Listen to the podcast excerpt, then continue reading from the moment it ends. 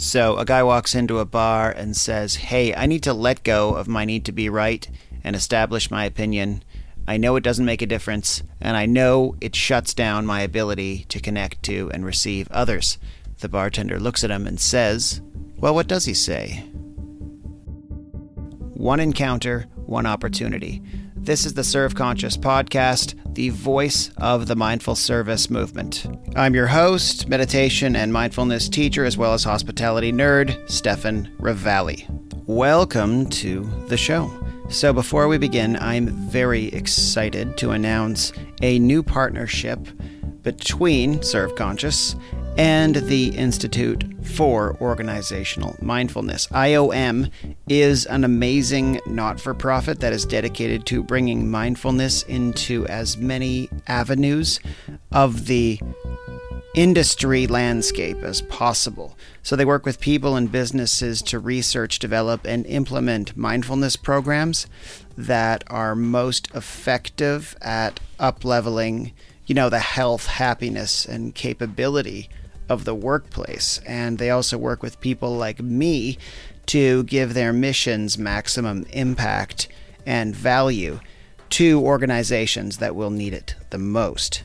And what's in it for them? Well, a better world, of course, you know, greater awareness and compassion at the organizational level has quite a knock on effect into society as a whole. And I'm really inspired to know that organizations like IOM are out there as catalysts for mindful living, revealing how easy and practical it is for anyone to incorporate. Really, guys, mindfulness is for everybody.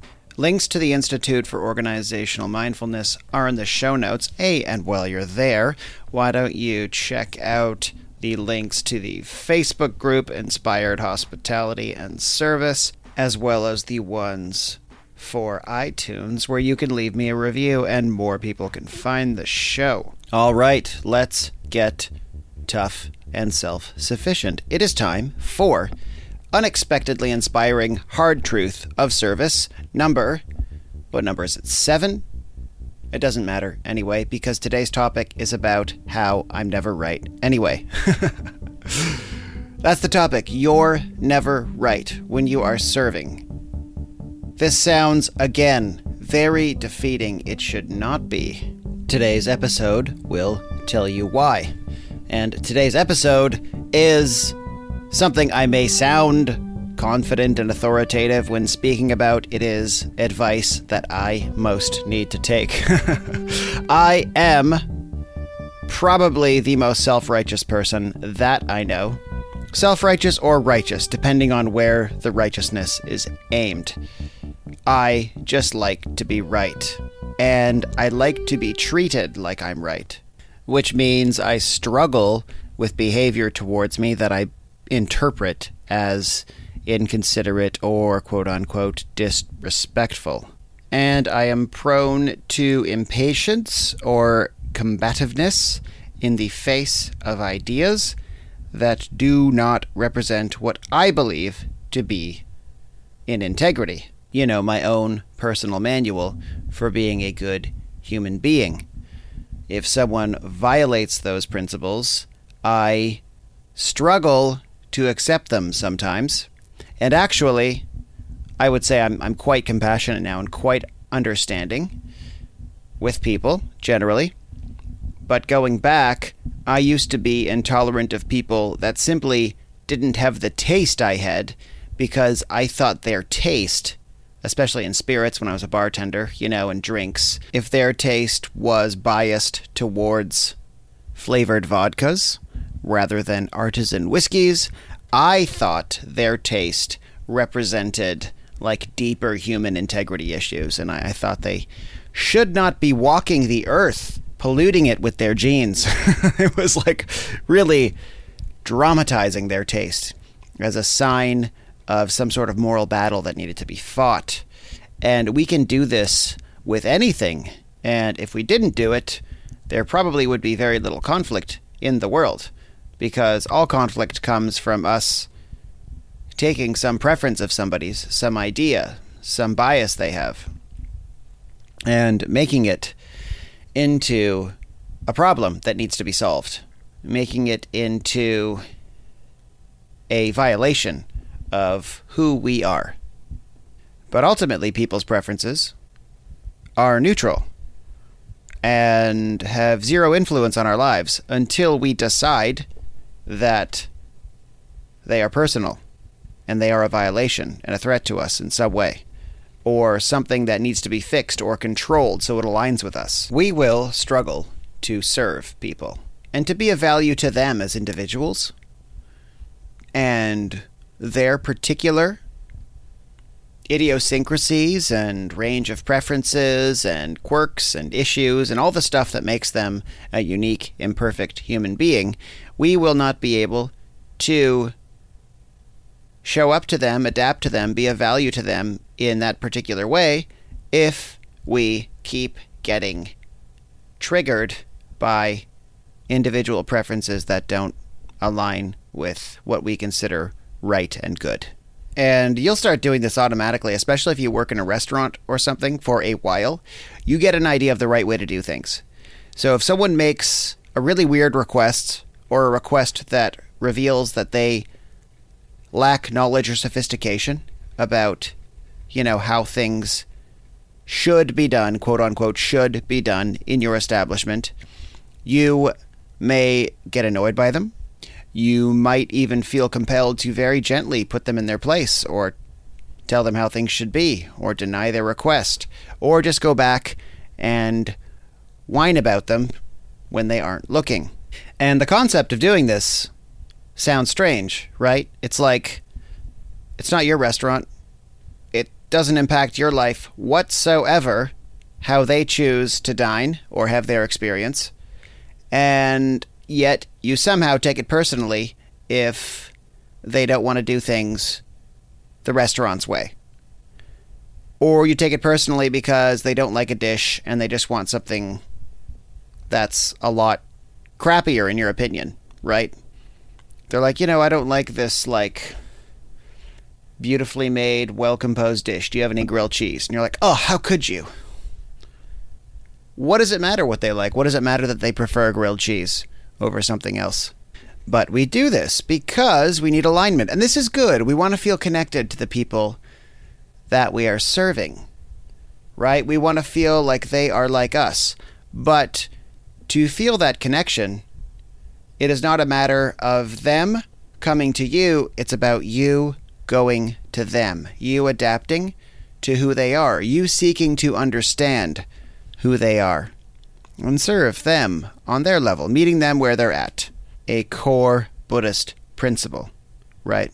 A core principle of compassion, which allows connection. And restaurants have their own versions of these principles. There is one called The Customer is Always Right. That's like across industries, across time, something that's become basically like an idiom in uh, modern society. What does it mean? Does it mean that a customer, in an absolute sense, is always right and they always get exactly what they want when they want it? No. That is not viable. That's not even really serving. If a guest says to you, I need you to stick this hot poker in your eye, or I'm not going to Enjoy my experience. This is what I want. You have to provide it because I'm always right. That is not the interpretation of the customer is always right that will work. The customer is always right means the customer is always right about what they want and what they are feeling and what they are reporting about their experience. This is true because it's always true. At any point in any situation in life, it is always true that you are experiencing something and that you want something. That's true for anyone. It doesn't mean that anyone owes you gratification of it or validation of it. And in your place of business, just because a guest wants something doesn't mean you owe them that. It just means that they're right and they are free to want it. And if they aren't happy about something that they're experiencing, you cannot deny that that's what they're experiencing and try to tell them that they're experiencing something else. And so often I've had servers try and do this without acknowledging first that the customer is actually experiencing frustration, disappointment, neglect, and saying, that must be upsetting to experience. I'm really sorry. How can I make this experience different? What they instead do is say there's no way you can be experiencing something like that because of this, this, and this reason. When you deny the reality of someone's experience, that is basically like taking off the glove and slapping them and saying, let's duel. let's duel for the rightness trophy because someone will immediately begin to get louder and campaign for what seems to be proving them as right, and it is, but it's also just saying, here is evidence of my experience that you're not accepting. I'm going to present more, and then I'm also going to provide supporting arguments, and then probably a lot of criticisms about your establishment and your ability to listen to people and problem solving as a way of hammering my point home that I'm having an experience that you're not able to acknowledge, that you don't have the grit to just face and deal with. So when I am emphasizing that in service you are never right, I mean you're never right when you have a point to prove. You are only right insofar as you're acknowledging the reality of the experience of the person you're serving. That's about as right as you can be. Everything else is just pushing against their experience and trying to deny who they are. That's what you're doing. When you're trying to deny what someone's experiencing, you're denying who they really are. Because we define ourselves by our ability to perceive and experience things in a certain way. So, when you tell someone that they are wrong about what they're experiencing, you're basically saying, you're wrong about being the kind of human you are. You should be this kind of human that sees things this way. That's why trying to shift opinions is so difficult. You're also trying to shift identities, which no one ever wants to be forced to do by any outside entity. Only they wish to make those shifts themselves which is why the best kind of coaching, like one on one coaching, is done where simply the right questions are asked to get someone to look at themselves and their own life a certain way, make their own reflections, and have their own insights and draw their own conclusions. No one can be pushed to think a certain way very readily. Their ego will block that. And also, their ego is blocking it for good reason because they are the best judge of what they need and what experiences they should be having. And the same goes in a restaurant. If someone is saying things are making them feel a certain way and they need something else, they are the best judge of that. You can't go just telling them what they need when they know what they need. You can't tell them they need uh, a red wine with a steak when they want a white wine. That's what they want. That's what they need. It doesn't matter if it's improper and doesn't adhere to the manual of fine dining. And if you think that you're helping people by offering your opinion and trying to change their mind because you're educating them and giving them more options, you are mistaken. Education requires two people participating or else it's simply preaching. So, if someone is going to place themselves in the learning role, they need to make inquiry, thereby inviting you into the role of educator.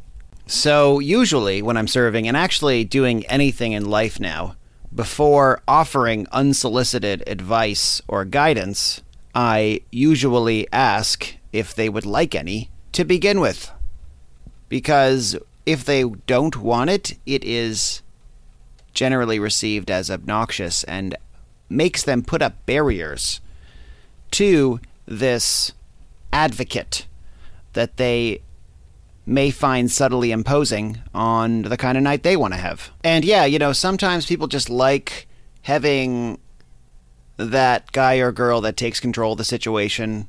Like they sit down and someone's like, What's up? Welcome. By far, this is the best thing on the menu. Get this. And when they order something, you're like, Oh, you got to get this with it. Like that's that can be snuck in here and there if you have kind of a breezy attitude about it and it's unimposing and doesn't seem you know overly pushy or salesy and especially doesn't seem like you need them to see what you know or believe.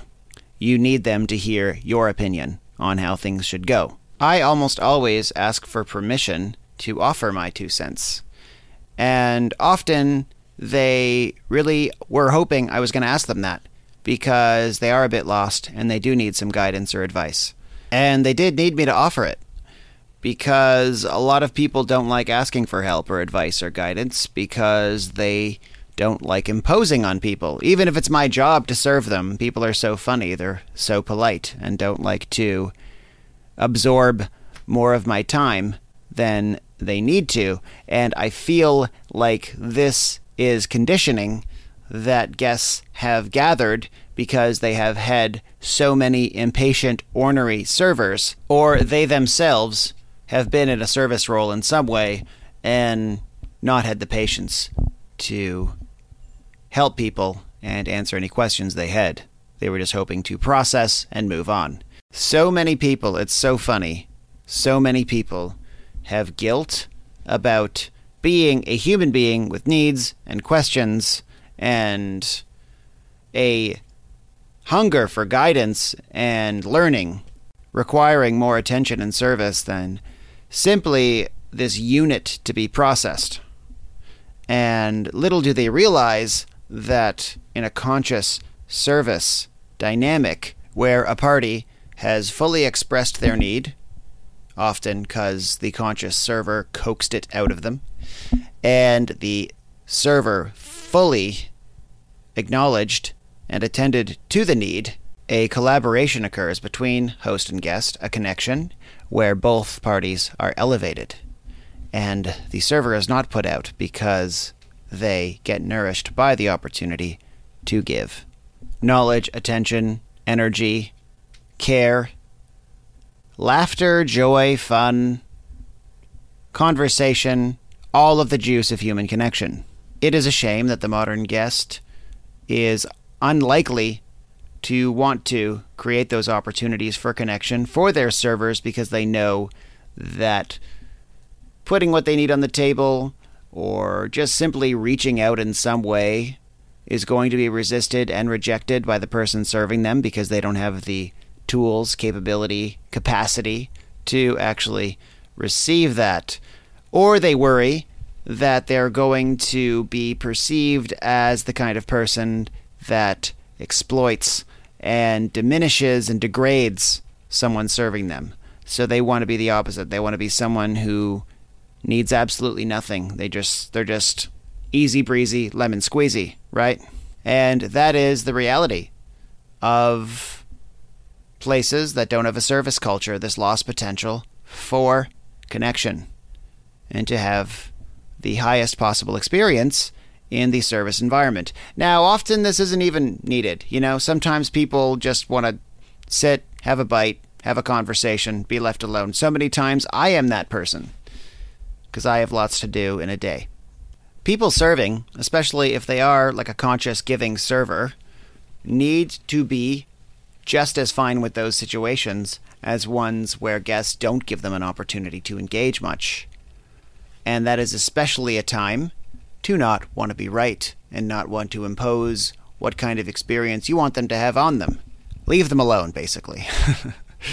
that is what the customer is always right also means. They are right about the experience they want to have. If they want to ask a bunch of questions and learn a bunch, they are right to want that. If they want to be left alone, it is not on you to try and pull them in to listening to you pontificate about all the wonders of your restaurant to them and all the fabulous, fanciful experiences you can give them. They want to eat, they want to be left alone. That is just as worthy of a reason for them to be there as someone that wants to engage and have an experience where you are, you know, really serving and hosting them. And do pay attention to how much it is just simply your ego that wants to be gratified in wanting to really serve people and have them engage you.